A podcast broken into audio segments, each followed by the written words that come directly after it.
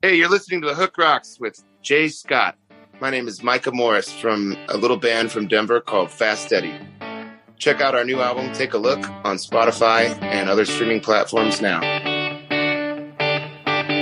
Grandpa Wilbur was the first to be saved. He traveled the country playing on the church stage. They passed the hat, that was all he was paid. He was a dying breed long before his day. Oh.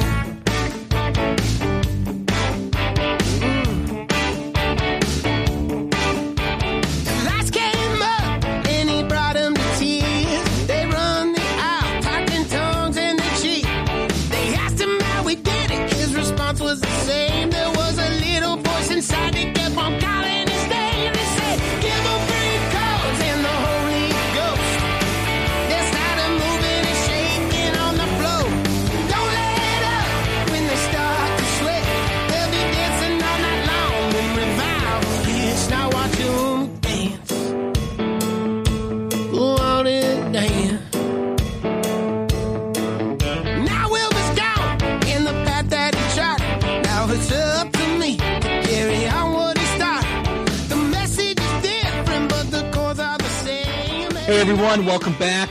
It's Jay Scott. It is the Hook Rocks, the Ultimate Rock Community Podcast. Hope you're doing well out there. Thanks again for tuning in. Like I always mention, we are part of the Pantheon Podcast Network, a great network of music related podcasts. You can catch some of my friends on their shows too as well, like Vinny Appice, Carmine Appice on the Hanging and Banging podcast, Martin Popoff, the rock historian, Mistress Carrie out in Boston, Decibel Geek, Tom and Zeus, my buddies on Shout Out Loudcast, number one Kiss podcast in the country, I believe, in the world possibly. Good on those guys. And Mac from the Ugly American Werewolf in London podcast. They've all been on my show. Check out those episodes from uh, previous uh, previous episodes that we've had on the podcast. All great dudes, all great podcasts, and uh, check them out. Check out the Hook Rocks on all podcast platforms, whether it's Google, Amazon, Apple, or Spotify. Don't forget to set your app to automatic download so you get the latest episodes. We've had some great ones recently with Joe Satriani talking his new album, Mark Tremonti talking the great tribute album to Frank Sinatra, as well as Scott Gorham from Thin Lizzy. Hope to have him on again soon, talking about the new live album with the Australian Symphonic Orchestra that's going to be released later in June. And some great new music spotlights, which is, which is what we're really all about. Stone Broken and Bastet from the UK. We've also recently had on Band Inc., a band out of Boston, as well as next week, check out Micah from the band Fast Eddie, band from Colorado that recently released a new album produced by Tuck Smith, who we're also a big fan of. And don't forget our recent live album review for Kiss Alive, where we talk the importance of the album's legacy, what it meant to the band, and what it meant to rock and roll uh, with that album. My next guest, I'm very happy to have on the show. I had the pleasure of speaking with Don Jamieson during the the the Dead Daisy show that he was opening up for. My son was with me, my 17 year old son, and we went up to him after the show, introduced myself, and my son goes, "Hey, I've been watching you since I was like eight or nine years old. I used to watch that metal show with my dad."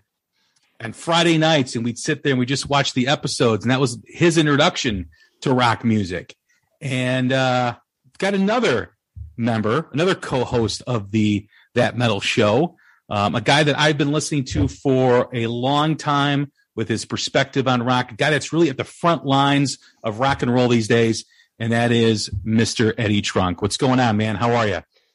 Good, Jay. Good. Thank you. I appreciate uh, the intro and being back, being back on with you. And uh, some of those people you ran down in those other podcasts are friends and some great ones that I listen to or have been on as well. So that's very cool.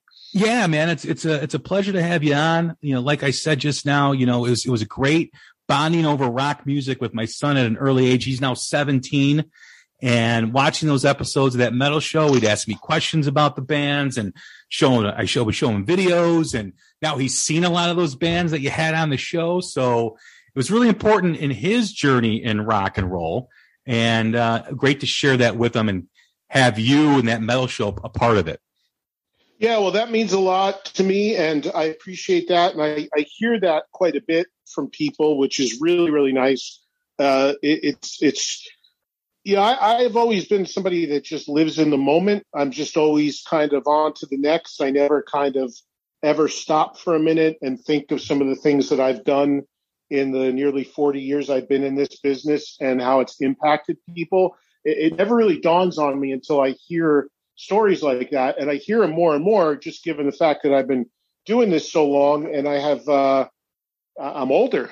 I'm, I'm way older. So it's, it's nice to know that it's had an impact. And when I started out in this business as a kid, the whole reason was to spread the love of rock music and turn people on to bands, whether they be new bands or old bands they had never heard of.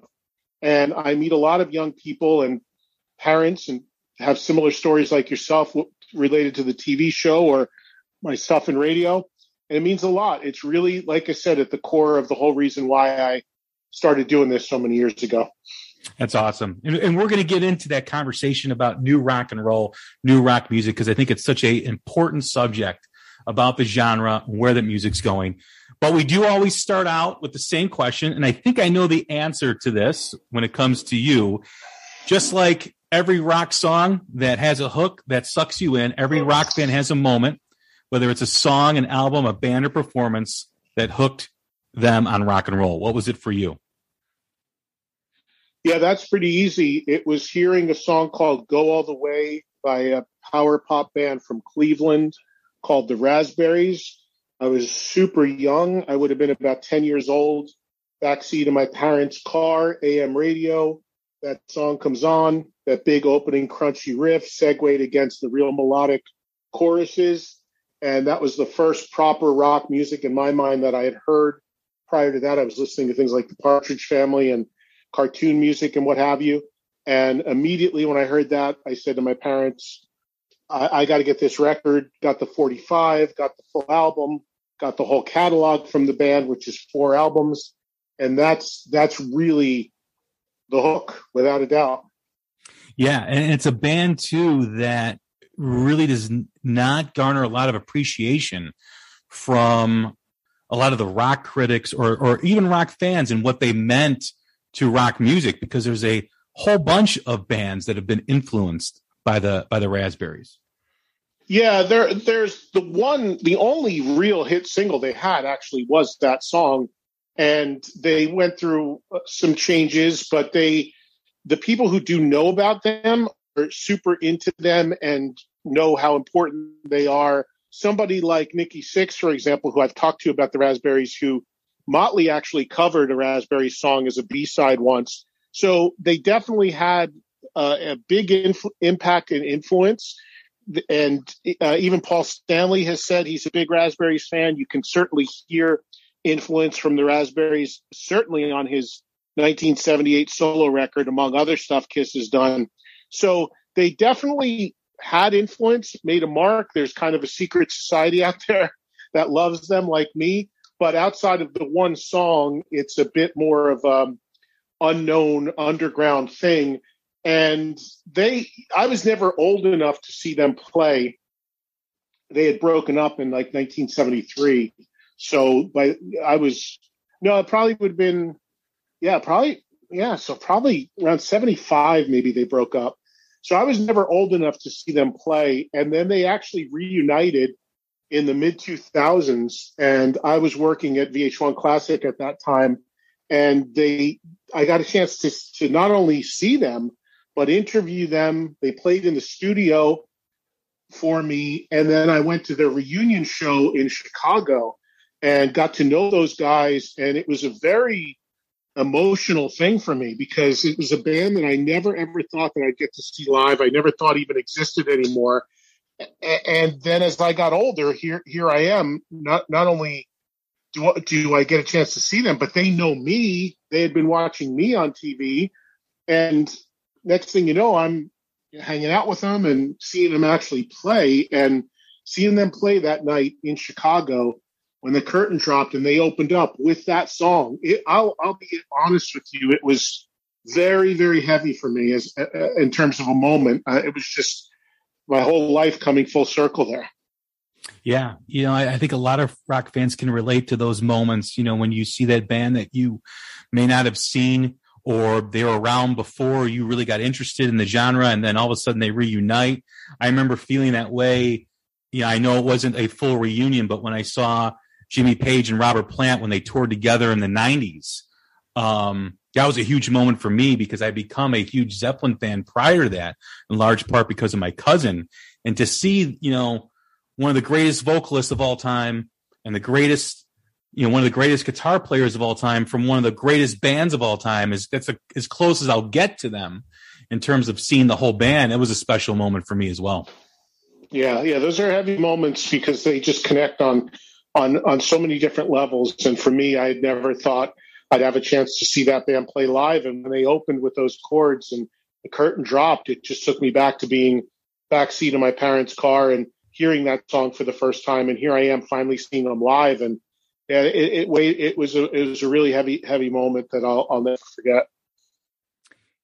When we think of rock music today, current day, May 2022, prior to the pandemic, and the pandemic is is still going on, as you know, and, and as, as many of us do, but there is I, well, no, I just got over COVID, so I'm, I, no one's more aware that it's still going on than yes, me right now. Yes, yeah, absolutely. and ap- apologies to your audience if I cough or wheeze. That's that's why I'm still dealing. But yeah. no worries, no worries. Uh, yeah, I know you sent me that message last week that you were going through it and you know reliving it after you, you, you telling me because I, I, had it in late winter and uh, had to spend Christmas and New Year kind of by myself in my house it's not a lot of fun, and it, it still is no. out there. So you know, yeah, oh, yeah, that it's gone. It's not. Unfortunately, it is not. Yeah, but there is a, a, a sense of normalcy that is coming back slowly but surely, faster sure. in some areas of the country than others. And when you think back before this all started, and you think where rock music was prior pandemic hit, I think rock music has come back stronger in, in, in, a lot of ways. I think a lot more young people are connecting with the music than ever before. Well, I shouldn't say than ever before. I should say in the last 20 years, more so than in the last 20 years, because I think there's a lot of great new bands that are coming out and it's, you can't get away from it. It still has an issue with relevancy. It still has an issue of being the, being the orphan of the music industry, kind of the redheaded stepchild, where nobody wants to give it the credit that it deserves, either from past legacy artists to the new rock bands that are out there. When you think of where rock is right now compared to two years ago, even, what are your thoughts on it? Um, I don't. I don't know if I feel like there's been any real difference between when things stopped before pandemic and post pandemic. I think it's still sits kind of in the same space, but I've never been somebody that has subscribed to the theory that rock is dead or any of that nonsense that I think is pushed out there. I I've never I've never for a minute believed that. I think that I think that it is under served in some ways in terms of the outlets it's given and the respect it's given and the some cases the airplay it's given and certainly the seat it has in the media. But i i i think it's i think rock is healthy. I think there's a ton of great exciting new bands out there. I think that if you look at the live situation there it's still pretty much one of, if not the dominant live draw. And if you look at streaming numbers, last I checked, I think Rock was two or three overall in the most streamed category overall in music. And, and that, that's, there are a lot of genres of music. That's, that's not, it wasn't as simple as like pop rock. It, there's probably 20 categories. And out of those 20, rock overall was somewhere at two or three, the last stats I saw on streaming. So it just shows you that there absolutely is still a very passionate, large, loyal audience. I think where the disconnect comes is maybe not as prominent in radio. And also, when you look at the big marquee events when it comes to music, whether it be the Grammys, whether it be the Rock and Roll Hall of Fame, whether it be any of the awards based shows, they the one of the problems is they are largely clueless and awful in their representation of rock, or they just completely ignore it. Uh, the, the Billboard Music Awards just happened. I mean, I didn't even watch. I didn't need to because I knew there'd be no rock representation. And my understanding is the person, the artist they gave, the, the artist they gave the rock award to, because they had to give a token rock award out, uh, my audience never even heard of, and I didn't either. So the the when you look at it from a media standpoint, the big mainstream media, they don't have a clue, and they are compl- the ones that even bother uh, having a category for it don't even know what they're doing. It's it's blatant. It's blatant disrespect and blatantly not having a clue about it. So if you look at it from that perspective, the Grammys don't even show the rock categories. It's it's it's ridiculous and it's sickening. But that to me does not have anything to do with the audience or the interest in the music to that audience. Yeah, I, I agree. You know, in terms of you know these award shows, it's almost like they're trying to redefine and push a narrative of what rock music is. Right? It's these elitist, these music elitists, these critics, or whoever determines that stuff. A lot of it, as you know, is is record companies paying these institutions, whether it's the Grammys or the Rock and Roll Hall of Fame, to get their artist included in that stuff. And it kind of, it's almost like a corruption that exists and it's pushing out the artists that really deserve to be in those categories and also making it way more difficult for the young great rock bands that are out there to get noticed and to get an audience and to grow their audience. Yeah, I mean, no doubt. I, I, have said this often. How how horrible or, or how difficult would it have been for the Grammys or the Billboard or Music Awards or the American Music Awards to put to just give one rock performance, one rock slot, and have it be one of the newer emerging rock bands. I mean, they, they just they just don't do it. It's it's completely ignoring that world, and I think that that that is uh, that that's a big part of the perception and that's a big part of the problem in my opinion and they just don't care about it they just because all of those shows and events including the rock and roll hall of fame which let's be honest is a ticketed event in an arena. They've got to sell physical tickets and they've got to get a rating because it's on hbo they've got to show that there's interest in it.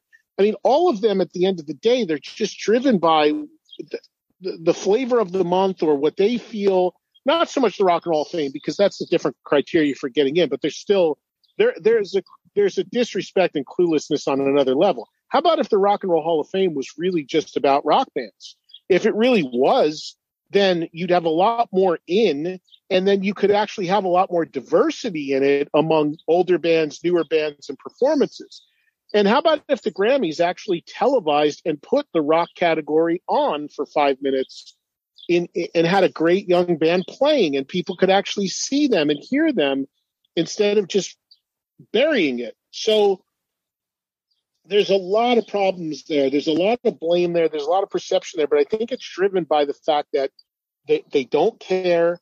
They're largely clueless because all they're doing, and when it comes to the award shows, is looking at whatever charts or streaming numbers there are and you can you can go right down the line like it's it's cookie cutter every single one of them will have the same exact pop acts on and give the same awards to those acts if there's four or five network award shows in a year 90% of the artists that play and are celebrated and are given awards are the same exact artists. There's because it's just follow the, the formula. There's no there's no process to it at all. It's just oh that's what's working. Uh, last year it was Billie Eilish. This year it's Olivia Rodrigo. Okay, let's just give her every award. There's there's no vision. There's no process. There's no nothing. It's just that's the hot thing. Let's put them on in as many ways possible on this year's show because that's going to get us ratings, attention, interest. And what's amazing about it is they keep doing that year in and year out, and it doesn't get them that. It erodes. The, the ratings are less decline on these things every year with that formula. So it's, um, you know, MTV Music Video Awards. Uh, MTV owes its existence to rock acts putting it on the map. They don't. They won't put a rock act on there.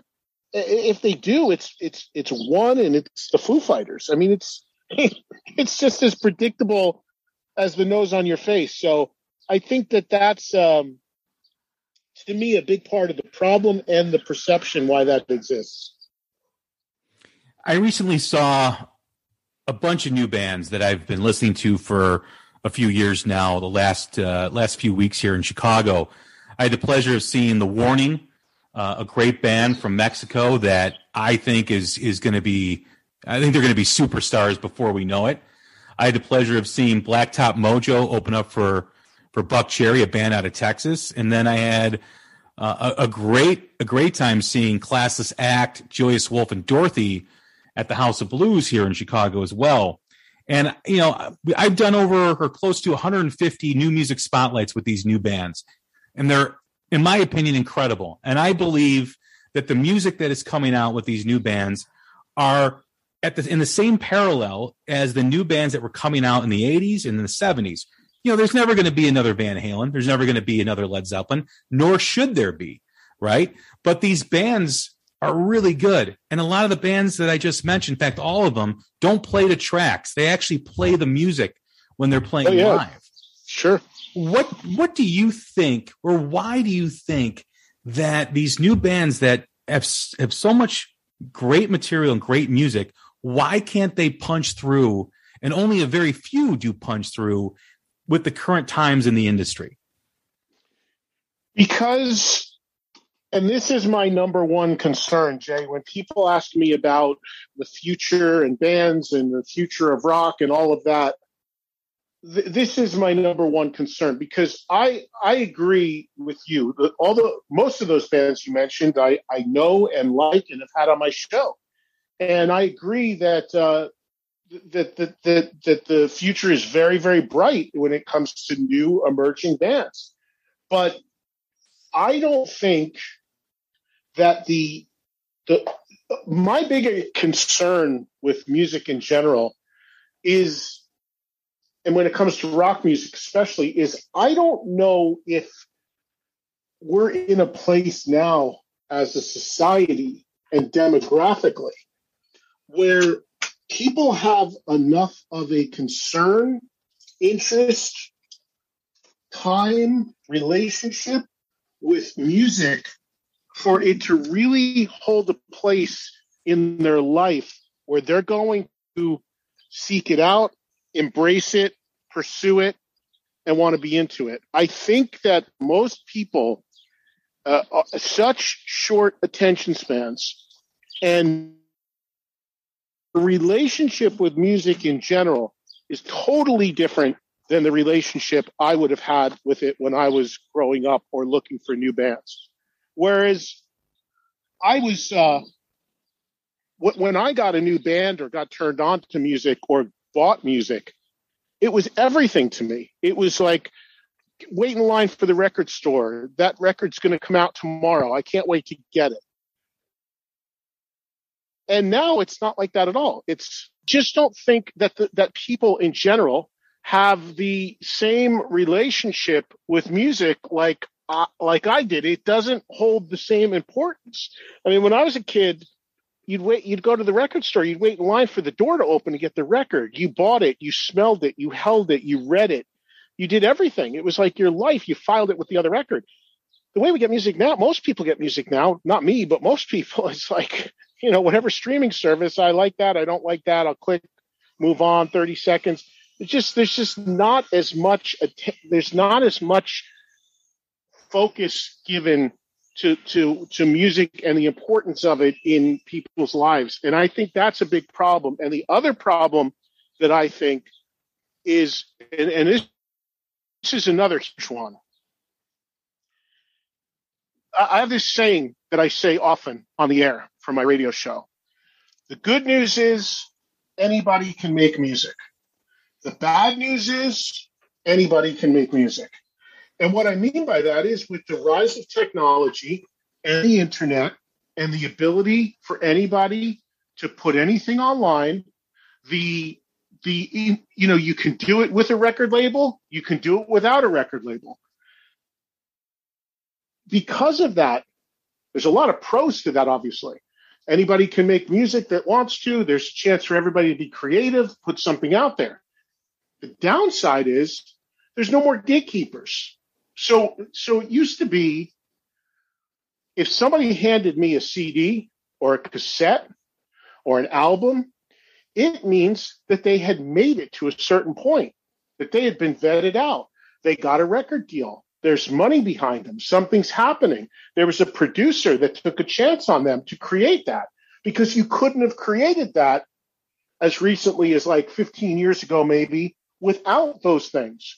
Now you don't need any of that.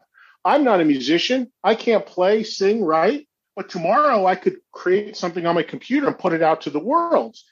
And the problem is, I'm not a guy that should be doing that because I have no talent. I have no ability. And if I'm doing it, I'm then mudding up the waters, I'm congesting the marketplace, and I'm making the, the pool way bigger. It, it, it was already extraordinarily hard to have success in the music industry, even with a record deal and a machine behind you. Now you've got that world and you've got an even larger world of just people pumping stuff out there or with nothing behind it. And it just makes it way harder for the consumer to, is engaged in music and does want to know about it to know what's good and what's worth their time. So the, the giant pile just became a thousand times bigger. And the person who might be interested in hearing something off of that pile, his world, he's got a million other diversions in his world. And he has probably less of an interest in even where music sits in his life. So to me, that's the double whammy that really, really hurts. Yeah, I agree. I, have said this a lot on the podcast, you know, to touch on a couple things that you said. One, you know, I'm a few years younger than you, but I grew up knowing that physical experience of buying music, that tangible piece that you could touch, the album cover, the liner notes. It was a babysitter for young rock fans when you'd buy an album on Friday, or I think it was Tuesdays back when we were growing up, and you'd sit with that album every night. You'd go in your room, your parents knew where you were because you were just, you know, ex- absorbing this music. And I think rock music, above all other genres, really relied on that physical experience because of the album covers, because of the sense of wonder that you had with the music. And for whatever reason, they haven't been able to capture that since things have gone into streaming. The other thing that you touched on too is with the watered down music that you have on these streaming services. Everyone can put music out. I've often said on this podcast that you need to have someone in the room besides your mom and your girlfriend telling you how great you sound, right? You need to have someone telling you that sounds like shit. No, you're not. No, that, that doesn't sound right. That doesn't sound good. That doesn't happen anymore because people think it's the it's the voice and American Idol syndrome where they can just go in and and and and sing a song or whatever without any without any working out of that song, right? You know, an athlete works out to become a better running back or a better baseball hitter. A lot of people don't think that they've got to go work themselves out on stage, work a song through before that song is ready to be recorded, right? And kind of touch on something recent that happened when a band like Santa Cruz goes to the Whiskey Go Go and is an absolute train wreck because they're lip syncing the whole song. Rock fans see that and it and it basically labels new rock as that train wreck because that's a representation of of music whether it's bad well it is bad. But it turns off a lot of people because like i don't want to listen to guys lip syncing. Is that what rock music is now? So it even adds to that industry push to redefine new rock music. There's all these other things happening, but a lot of that stuff is is like you said is reality for rock music. Yeah, I mean, I don't, I don't think, unfortunately, the the one part of what you said that I don't know if I I personally agree with, unfortunately, is the last part you said because I don't I don't think people care enough at all about who's actually in bands and who isn't, who's actually playing live or singing live and who isn't. I think that that's you know, needless to say, that's a, a soapbox issue for me, and I think it's an incredibly important issue. But it comes from more of a case of just you know a live show should be live, in my opinion. Wow, what a, what a concept! But so so so that but but I it blows my mind how many people in any genre of music seemingly look the other way at that. And I think that's incredibly dangerous. And it's rampant in pop music. It's rampant. I, I, I saw a video of the pop artist Dua Lipa, and she was playing in an arena to people who probably paid a thousand or more a ticket to watch her sing. They paid a, over a thousand dollars or more to watch her sing. That's all she wanted to see is her sing her songs live. She dropped her mic for over a minute. The lead vocal just kept pouring out of the PA while she was frantically looking for her mic on the stage. When she finally got the mic back in her hand, the audience applauded. I, I was dumbfounded by that. Now I understand that's in the pop world, but I we can't have that happen in rock. And in the pop, I, I just couldn't believe that the audience applauded. It's like, thank you. I just dropped five grand to listen to your computer, and, and you were just exposed, and we're going to celebrate you more. It's it's that mentality is utterly, completely mind blowing to me on so many levels. So that that's one issue. But as far as rock music and it's not getting the love and where does it go and, and all of that, I think the the the lack of needing a record label. I think I think the the, the, the most younger people's diversions being a million things, playing video games online with their friends, uh, whatever it may be. Everything's disposable and at the t- tip of their fingers. I mean, I have two kids. They, they don't, if they listen to music, they'll click around, listen to some stuff. Now they play in their school band, which is cool, but, but they don't have, I mean, in, my daughter's 18, my son is 14. In, in their lifetime, they've probably each asked me to go to one concert. They, they're not, kids just, that's not their thing. My son sits for hours at night playing some game online with some kid that he never met somewhere else so I think that people's younger people's mentality of what's important to them and where their focus is is very very different. And then from a creative standpoint, you've just got this glut of stuff out there every day. Jay, every day somebody's coming to me. This is the band that's going to save rock. Check out this band, my kids' band, my husband's band, my friend's band, old band, young band, whatever. And because you don't it used to be they should they, those people would be going to a record label and trying to pass through the gates and then when that music got to me someone who can do something with it it was like okay this has already been vetted out. There's a producer there's an a&r guy there's a record company. These guys spent six years trying to get this deal. Okay i'm going to give it a shot. And then you say okay it's good bad it's going to sink or swim. All of that's off the table now. All of it. And 95% of what's out there is just not ready for prime time. And it's just bogged the system. It's like finding a needle in a haystack for someone who wants to take the time to try to find a good band. Now, the flip side to all of that is extraordinarily rare, but there is the time where that system actually yields a good band that gets success. And as far as new bands, the example of that would be Dirty Honey. Just going to because say that's that. a band that's done well and gotten radio and still doesn't have a record deal and doesn't want a record deal. And that's a band that I was in on the ground floor. Now, here's a very important thing that I always have to preface when preface when it comes to talking about that band, who I know extremely well. and I know their entire team and all of that. They, they it is true that they don't have a record deal, but they actually have a major management company behind them.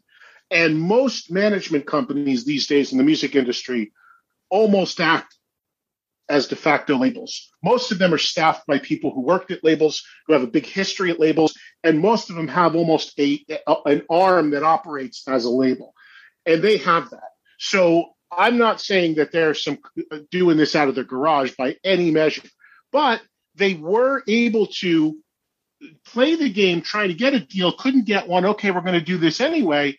And they got a tremendous amount of traction and got management that got them to the next level. So I, I just think that for all of the good of, of, of having that wide open aspect of the world now, where anybody can make a video, anybody can make a, a recording, anybody can make a broadcast, whether it's a podcast, a YouTube channel, anything.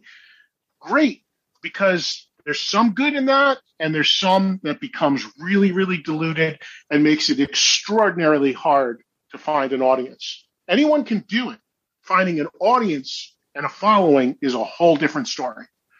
Yeah, no, I, I agree 100%. I, I've had Dirty Honey on or members of Dirty Honey on a few times on the podcast. And I asked John Notto, would you ever sign a record deal? And he shrugged his shoulders and he said, if it makes sense, and you know having that conversation with him and learning how they view the importance of having a good team around them whether it's their publicist or whether it's their management company i've told a lot of new bands focus on a management company instead of a record deal because if you have a really good management company it almost i mean if you put out a, a record on a label that doesn't mean people are going to hear it right I mean, the budget for a rock band right now is probably not too much.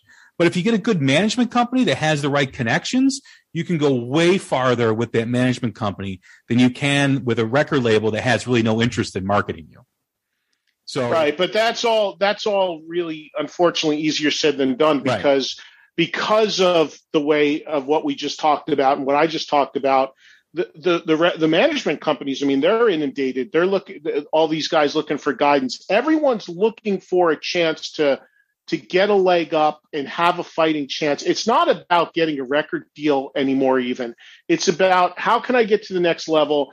How can i get enough people of it enough of an audience so that i can maybe get a booking agent and then i can tour and i can go out? Here's one other quick thing that nobody talks about when it comes to this issue and it's it's uh, I think it's interesting and I think it's really important.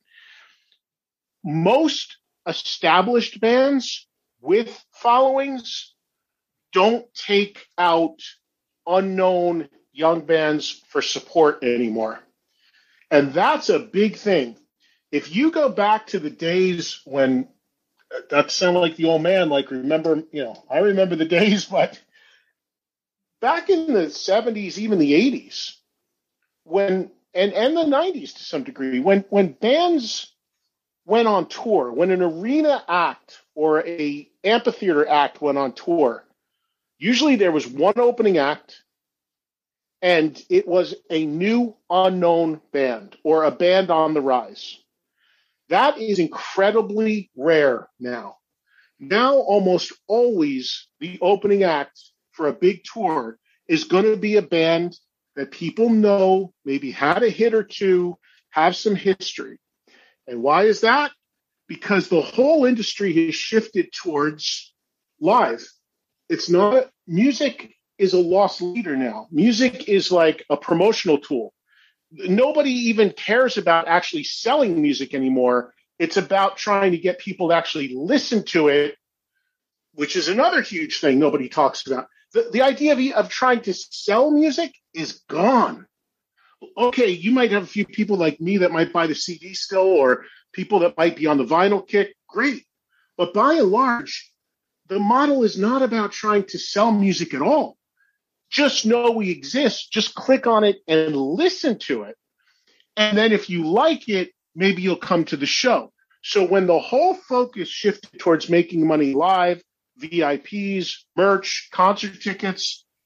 It became way too risky for known big acts to take unknown bands because they wanted to have assurance to help sell tickets.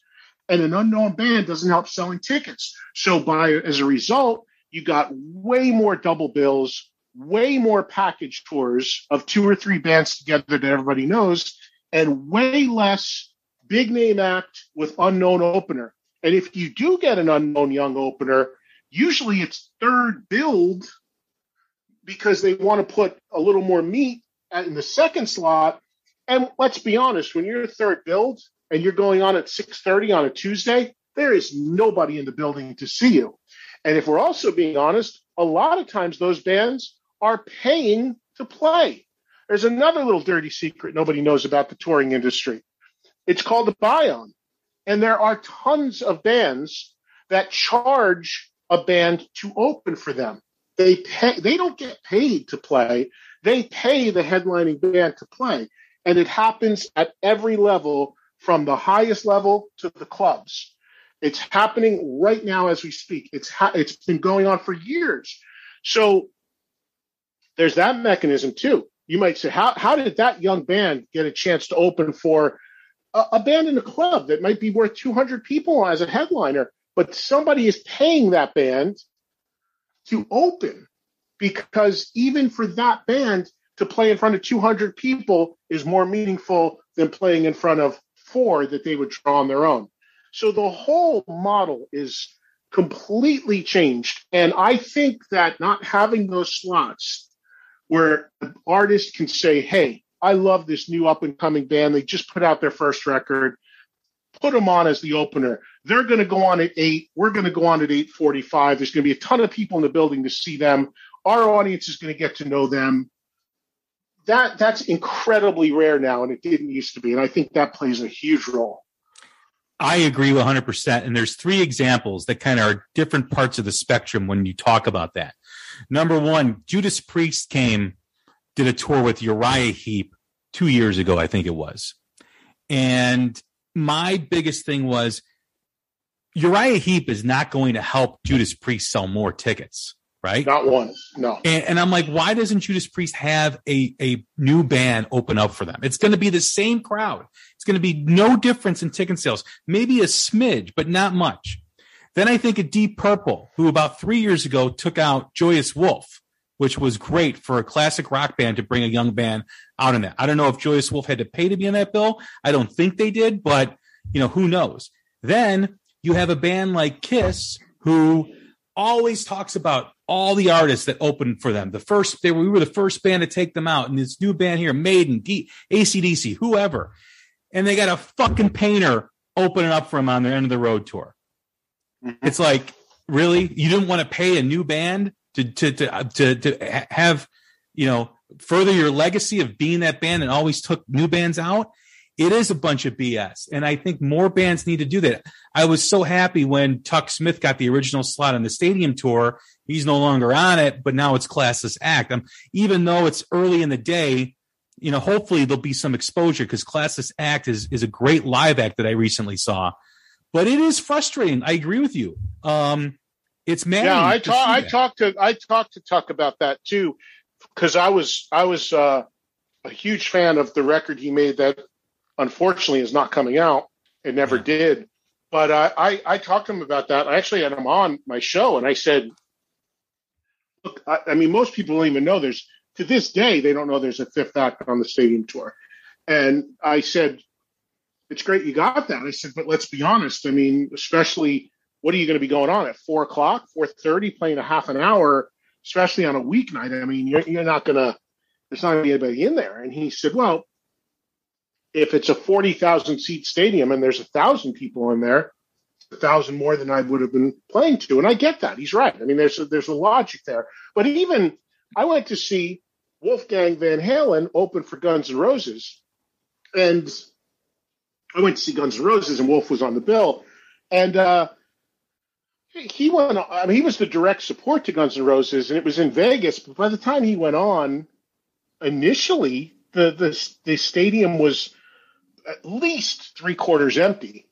and I and that's Wolf Van Halen. So that's the other thing, and that goes back to people's interest in these artists and taking the time to go to want to explore and even learn about new music and where their attention is. Because the vast majority of people who go to a show would rather stay in the parking lot and pound a couple more beers than go in and actually take a chance to maybe discover something new. So there's there's a lot of there's there's problems across the board. It's the industry, it's the media, it's the way things are. Uh, it's the it's the lack of gatekeepers in music, and also some of it lands on the fans. They've got to, if they truly care uh, enough about rock music, and that's where I think there's a problem that they don't. Most of them in the mainstream world, but if they do, they, you've got to take the chance. You've got to take the time to go and explore some new music, whether it's clicking around on the internet and or or getting in there to actually watch a band that maybe you didn't hear of that's opening for a band that you went to go see. Did you take a music appreciation class when you were in high school or junior high? No, I, I didn't take any classes for anything music related at all. I was a horrible student, and I, I I just wanted to get out of high school as badly as possible so I could get on with it and get on to what I wanted to do. And I mean, I did write my high school newspaper music column. I did dabble in radio while I was still in high school, but my, my whole world was was music, and school was just st- something standing in the way of me getting to where I wanted to go. The reason why I ask that is because when I was in grade school, I took a music appreciation class, or they, they kind of forced you to take it.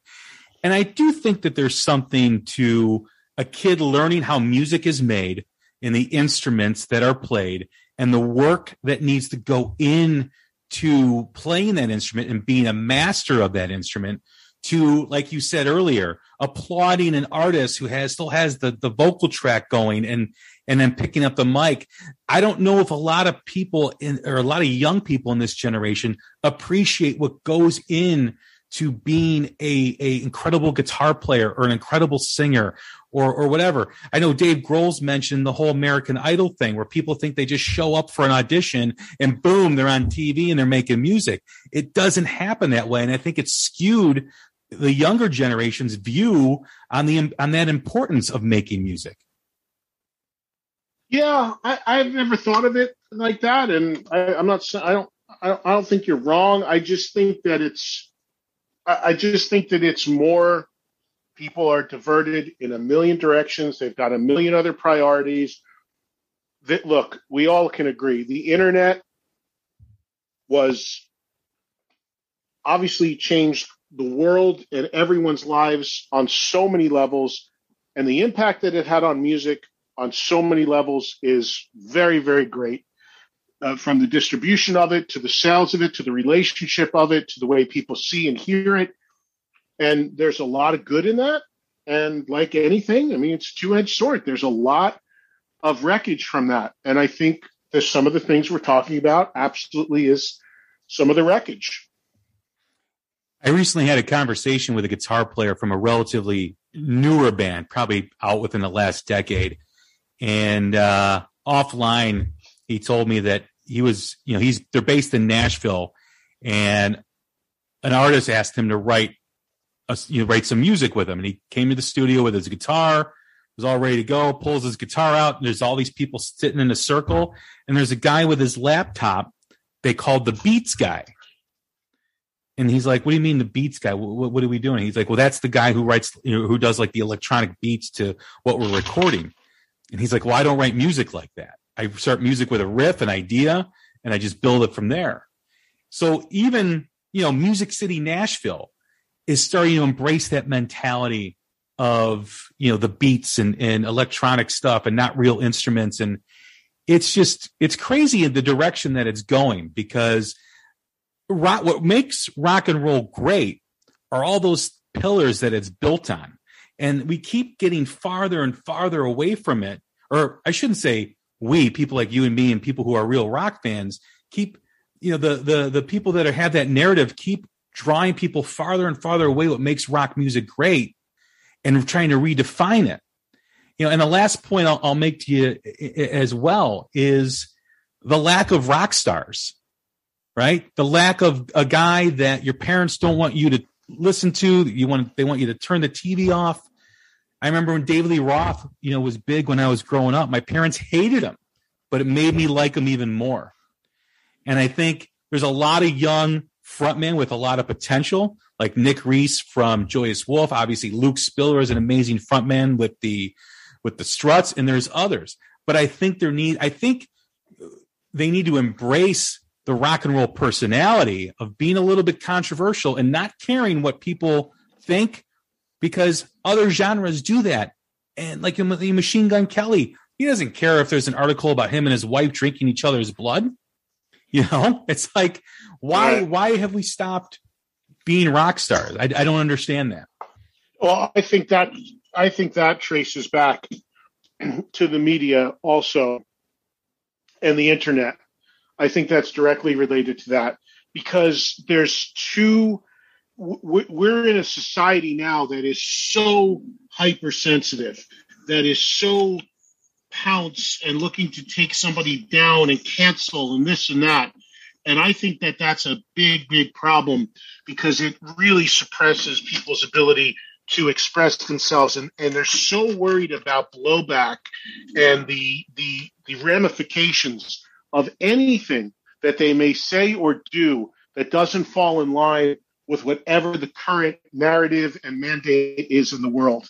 And when these people you know, when somebody sees the the world as it is now, where somebody just gives a differing opinion and the internet comes down on them and the world comes down on them and there's people that'll campaign to have them fired or canceled or whatever it's just it's not worth it to them. It's not worth it to take that on. Uh, you're going to have to really find somebody at one point that literally says they give zero fucks and bring it on and there's very few that are going to do that. Look at i'm not saying this is a rock star thing but this just happened today and i talked about it on my show.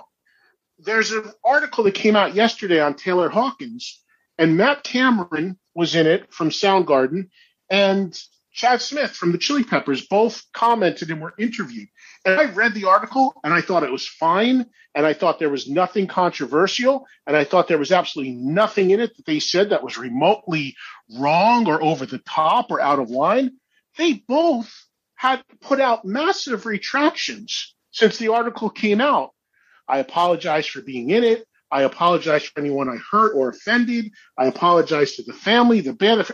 I, what I, I read the thing again. I said, "What? What's in this? That's that. You're what's there to apologize for? Like, there's literally nothing in this that's inflammatory in any way to me.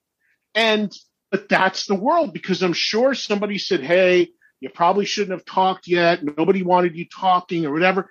And suddenly it's like out of context, everything's wrong, this is not what I said, and I apologize to this person and that person. Like, what are you apologizing for? Like, what did you say? That he was burnt out and considering not wanting to play as much or asking to reduce the workload?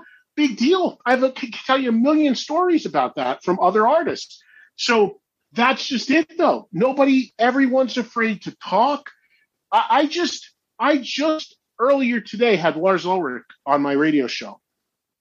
And I did a debate today on my radio show Ride the Lightning versus Master Puppets. And it's just, they're both great records, and it's just a fun thing. I, I, I know Lars well enough to text him. He's a friend for a long time. And I said, Hey, I told him what I was doing. And I said, uh, You want to chime in on this? It'll be fun.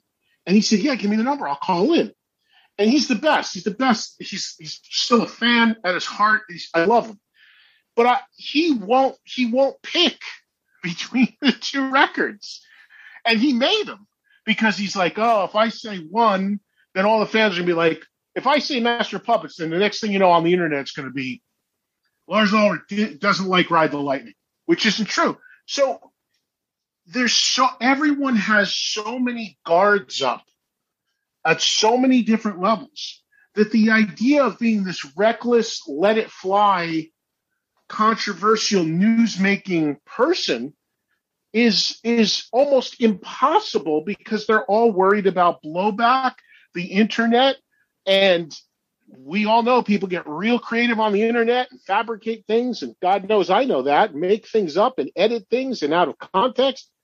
So it's really, um, I think that plays into it in a huge way of the concern for all of that and just being like, yeah, I'm just going to play it safe. Yeah, I know. I, I post every now and then like my, my favorite top 10 guitar players. And if I don't have someone in the list, there'll be there'll be comments. What you don't like this guitar player? I'm like, hey man, you make your list, okay? I've got mine, okay? And like I'm like, and that doesn't mean I don't like that guitar player. I'm just listing my top ten favorite at the current time. It's like, why do I have to explain that? Make your list. I got mine. We're all happy. It doesn't need to be this way. It seems like the you know everything you know has got to be an issue. There's issues that like are made up someone asked me what my favorite Led Zeppelin album is. I say Physical Graffiti. What, you don't like Led Zeppelin too? I didn't say that. You asked me what my favorite album was. It's just, it's craziness. Um, yeah, you know, I, I don't know. Um, it just seems like we're getting farther and farther away of just being, allowing people to think what they want and say what they want. That isn't, I mean, I understand people getting on someone if they say something hateful or whatever. But when you're talking about music and you say something, what's your favorite? I mean, why do you got to get blowback from that? I don't understand. Yeah, I mean, I'll never forget uh, as a Rush fan. I'll never forget talking about how I checked out on Rush when they got synth in the synth period with the 80s, and there was a lack of guitar, and I checked out on records like Presto and Signals and all of that. And I'm the biggest Rush fan, and I I support them, and I they're friends, and like a segment of their fan base went crazy at me. I'm like, what? And then I go to watch this movie about Rush, and here's Alex Lifeson in the movie saying the same exact things that I said and agreeing with me. So I, I don't cave to it. I I and I agree with you completely. It's like, of course, there's a line, and you don't want to I would never breach a confidence from someone. If somebody told me something's off the record, I will never go public with it. If if um, it, it, you know, I never, you know, uh, nothing's damaging or inflammatory or what have you. Uh, or, or, or, there's it's, it's, I think it, it's not you have to be a genius to realize where the line is, and uh, so that's a totally different thing. But to have debate, dialogue, discussion, opinion, that's if we if we can't have that, then we got a problem. And look, you're talking to somebody that does a daily rock talk show live on national radio every day. I, I can't cave to that. I have the most dull, boring show ever. If I if I didn't go on today and said, you know what, guys, I don't think we're going to do Ride versus Puppets because it's just, you know, they're both so great, and I don't want to make sure. You know, I don't want James might not like if somebody said that Call of Ktulu's not good, or I don't know. that would be the more, most ridiculous thing ever. But there are people that think like that. 2022, I've been listening to the new Goodbye June album, See Where the Night Goes, and the new Dorothy. Those are probably my two favorite albums, gifts gifts from the Holy Ghost. What are you listening to that's new that uh, that you're liking? Uh, I, well, trying to think as far as uh, new new stuff that the Dorothy record is real real good. Um, I had her on recently. The I am hip to that band, The Warning. They, I actually was at a Wolfgang Dirty Honey show in Vegas, and they were actually third billed on that. Although I miss them, I know the guy that signed them. That is uh, they're super young, obviously, so it'll be interesting to see how they do and the, the course they take. I I like uh, I like what Jared James Nichols does. He's put out some new music recently. I think he's uh, he's somebody to certainly keep an eye on, and I'm excited about what he does. There's a there's a bunch. I mean, off the top of my head, I can't think. I, I, when I think of newer bands, I still look at like the last ten years uh, the, the the latest album from the Pretty Reckless was my album of the year last year when it came out. That was mine too. I, I think it's an it's an amazing record. Uh, not a new band, but a band in the last ten years that I think is one of my favorites by a wide margin is the is uh, Rival Sons. Uh, I love I love the Struts, but the the Struts for me walk a bit of a line because they dabble in pop, and there's a lot of pop elements to what they do. And although I do like that for the melodic sense, I and I've I've told Luke this uh, like let's let's bring up Adam, let's let's let's rock more, let's bring more guitars into the mix. And on the last album, on Strange Days, they did. They, they, I thought that that was that was the record I was kind of hoping that they would that they would make. And uh, yeah, so so they they they and that's kind of smart what they're doing because they appeal to a couple different bases. So maybe that'll help them get get even bigger. But I do think it's a little bit of a dangerous line because I think sometimes they play the pop game a little too strong for my taste. But I love them. I think they're a great live. And when you talk about rock stars, I think the closest that we have out there from a guy who walks it, talks it, is flamboyant, is Luke, and he delivers because he's good as well, and he can sing. So, just off the top of my head, those are a few things that I'm hip to and that I've been listening to. But I got to tell you, I mean, I'm in the same boat as some of the people that I mentioned earlier in the sense that I have so many things coming at me, whether it's emails or tweets or posts or just callers calling into my show every day. There's a couple callers that'll call my show and say, Eddie, you got to check out this band. You got to check out that band. And I just don't have the time to do it all. Uh, and I do it for a living and I can't keep up with it.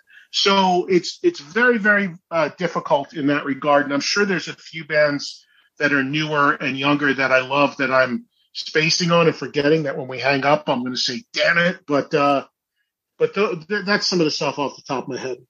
Yeah, I, I, I agree with you on Luke Spiller for the for the Struts.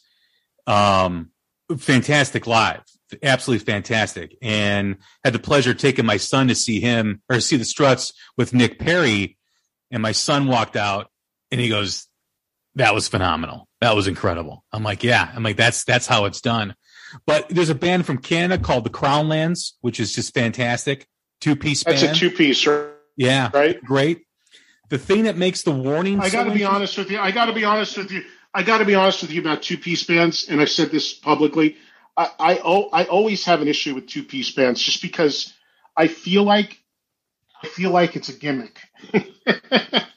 I'm always like, just get another guy, or just get another musician, just get another person in there. Like you watch some of these bands, and they got they've got like they're, they have got their hands in 15 positions. They're playing with their elbows, their toes, their feet. They, just get another guy. Well, that's the thing. So I want to see. I, the, I want to see the Crown Lands because I want to see how they play that stuff live because it's phenomenal. Well, I just hope it's not, and I don't know that band that well, so I'm not saying that they, that that's the, it's the case with them. But I just hope it's not. The I hope the answer to that is not a bunch of computers because right. that's that's yeah, I just saw a band on the. I was on a progressive rock cruise, and I just saw a band that was called um, Pain of Salvation, and really good band, heavy. Oh, by the way, there's a few for you. So Haken, if the the heavier, more progressive side, Haken, real good. And I came across a young band called Klone just recently and had them on my show, K L O N E, and they were they were uh, heavy and cool as hell. And it just got announced today. Their guitar player just got a gig subbing for the guitarist in Gojira. So there, there's two that just came to me and that I just had on my show and just saw. But but anyway, this this band Pain of Salvation also very cool. They, they and they've got a good following in the in the in the harder rock progressive world. And their guitar their guitar player singer was on stage. And I was watching them, and I realized uh, while I'm watching him, I said, "There's wait, there's no bass player." And in the progressive world, I mean, you're you've really that's all about the art of playing. So I'm like, they can't possibly be playing the tracks. And sure enough, the uh, the singer said to the audience, "Hey, just so you know, obviously we don't have a bass player. Our guy got COVID or something, and we've got a track running." for the bass, just to be clear. And but but apparently that happened like a year ago. So I was like, okay, so why don't you have a bass player now? And then I saw this band called Fever 333, which is more of like a Rage Against the Machine type thing. And they don't have a bass player either. And they just don't have one. And they use a track. So it's just, um, you know, I forget why I brought that up, but it's just crazy to me that, well, we're talking about two piece bands, that there are bands that have, are of the mentality of like, well, nobody, if nobody's questioning that this isn't fully live and we can save money on a salary, Yeah. let's just do a one piece band. Let's just do a no piece band. But I, I just, it's nothing against two piece bands. There's, I, I just, for me personally, I always just look at it and it's just, it just comes off like a novelty. I, I just, I just always feel like there should be a minimum of three people in, in a band. But uh, that's just me. I, I'm not saying anything. Th- They're not valid or anything like that. Some some two pieces. My understanding is they they are able to recreate everything, but it just feels like it's a bit of a circus act versus just coming out and knocking it out. Yeah, there's a band called the Cold Stares that I like. That's a two piece that uh, they just added a bass player. But even when I would see them live, the guitar player uniquely had a bottom end on his tone with his with his guitar. But they're a fantastic band. I know Joe Bonamassa is a huge fan of theirs too as well. But as, as I was going to say though, the warning is really interesting because their fan base already is very loyal and very rabid and they make really good music. I mean, when I heard their EP, you forget that the youngest member is 17. They're all sisters. I think the oldest is 22. Just phenomenal and in, great depth with their with their arrangements and everything. They're a band that I just saw recently that I think they're a band to watch out for in terms of getting into mainstream because they have their they have the they have a the, a big huge Latin audience and even their North American audience like in America is just absolutely fantastic. Yeah, no, there's a good buzz on them. I know the guy who signed them. They've got a real record deal, and uh, it'll be interesting to see how that develops. There's also a band with uh, called Liliac that has a very engaged fan base, very young. Started out doing a lot of covers. Now they're doing original music as well, Yeah. and they're quite good. And they they they, they also have a base. I know what you're talking about with the warnings base. There's some of these artists that have a base where they're very engaged and they're out there kind of campaigning and pushing. And look, that's really important right now because I just talked about it earlier. I mean, nothing is more important than trying to let people know you exist and getting it out there to the world. And if you're able to, uh, you're able to do that and get your message out, you need all the, all the soldiers you can to help spread the word to just even create awareness. I mean, there's been times people have called into my radio show and just blurted out a band real quick. And I actually did take time to go check them out. And that's how I got turned on to it. Or I'll hear from people in my audience say, Hey, Eddie, you mentioned whatever band. Dorothy, she was on my show a couple months ago. And it's, I, I've got calls all the time. People say, Hey, thank you for having her on because now I know about her. I bought the record. I like it. So that all of that is more important than ever, wherever it comes from, because of the glut of stuff that's out there. Yeah, I, I absolutely agree. What um, if you were to say one band that is the face of the emerging rock scene, who would you pick? Um,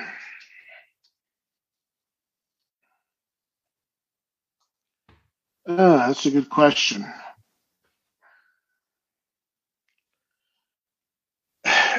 It, it may be somebody that wears a mask, uh, Tobias from Ghost. Yeah, I mean, you know, that's the biggest emerging rock band that we've had in a long time. I, I've been honest about this. I root for them. I like them. I've had Tobias on my show. There are people that really love this new record. I haven't spent enough time with it yet, but uh, they are, I mean, they've just announced another arena act. I mean, when was the last time a band, a new band that's been around, what, not even 10 years, has graduated to headlining arenas? So that's whether you like them or not. And I know that's there's people that love them and people that don't get it. I'm kind of somewhere in the middle because there's a th- that's another band that has a huge pop sensibility to what they do. That's a real interesting thing. You've got you got metal fans worshiping them and stage diving to music that at times sounds like ABBA. So it's like with a with a very dark demonic look. So it's just such a weird co- uh, uh, composition that I don't think anybody could have ever thought would have worked to this level. But it's clearly working, and it's clearly the biggest of the emerging rock bands. I think by a, by a pretty pretty wide margin. I made the comment about their new album that it sounds like something you'd hear on the Karate Kid soundtrack.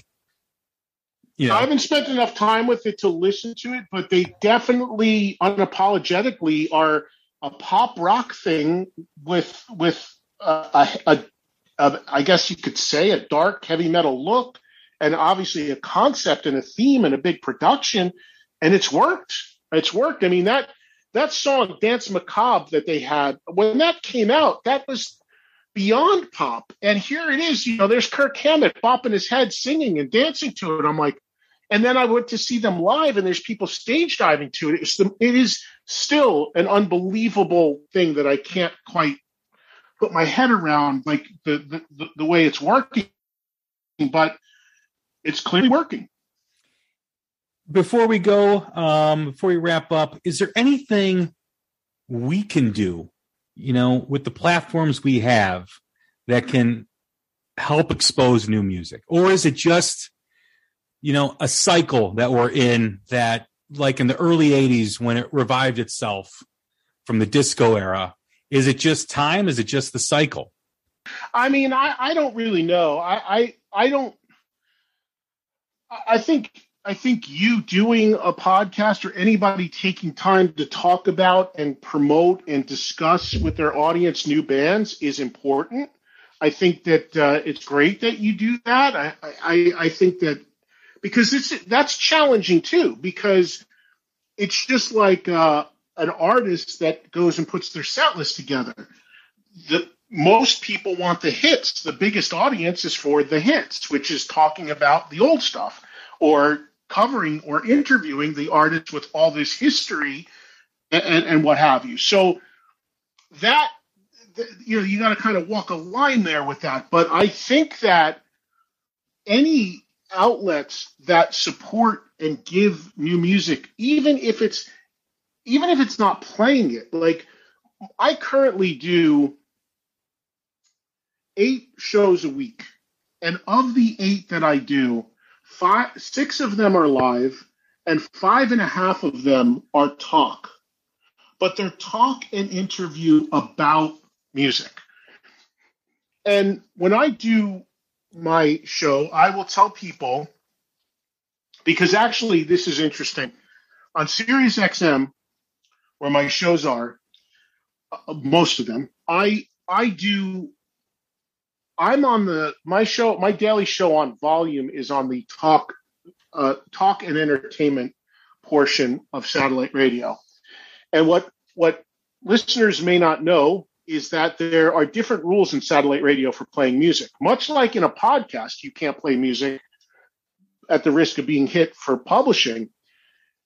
On satellite radio, there are two different sides. The music side, which of course plays nothing but music talk entertainment side is is a um, has restrictions on how much music you can play without clearances. And for me, that restriction is about 45 seconds of a song without the company having to account for it because it's on the entertainment side. I bring all this up because if I talk about new music and I talk about a band, I'll go into a break and say, okay, here's a little bit of whatever song, Holy Ghost by Dorothy. And I'll tell people that's who it is and say, if you like this, then go get it. Whether it's downloading it, whether it's streaming it, whether it's buying it. Because you, you're playing to the upside there where, okay, anybody can access music really easily right now. Most people are subscribed to some streaming service and can click and hear anything. So there's that thing that I talked about earlier where we're guiding them. I'm guiding them towards something cool that they might want to check out. I don't need to play them the full song. I don't need to to to. Occasionally, I will, but I don't need to play them four minutes of the song. I'm going to give you 40 seconds. You're going to know from that 40 seconds if it's up your alley, and if it is, right after I get off the air, you don't have to go to record store. I wish you did, but you don't have to. You can just go right to your your Spotify, your Pandora, your Apple, click, and you can hear the whole song or the whole record. So I think you talking about it, me talking about it, us doing this right now, whatever it is, it's it's not so much about the ability to let people hear it, which is great if you can do it. It's it's it's more so about creating that awareness and saying, yeah, hey, I got an audience of people that like most of the same stuff I like. Here's something you may like as well.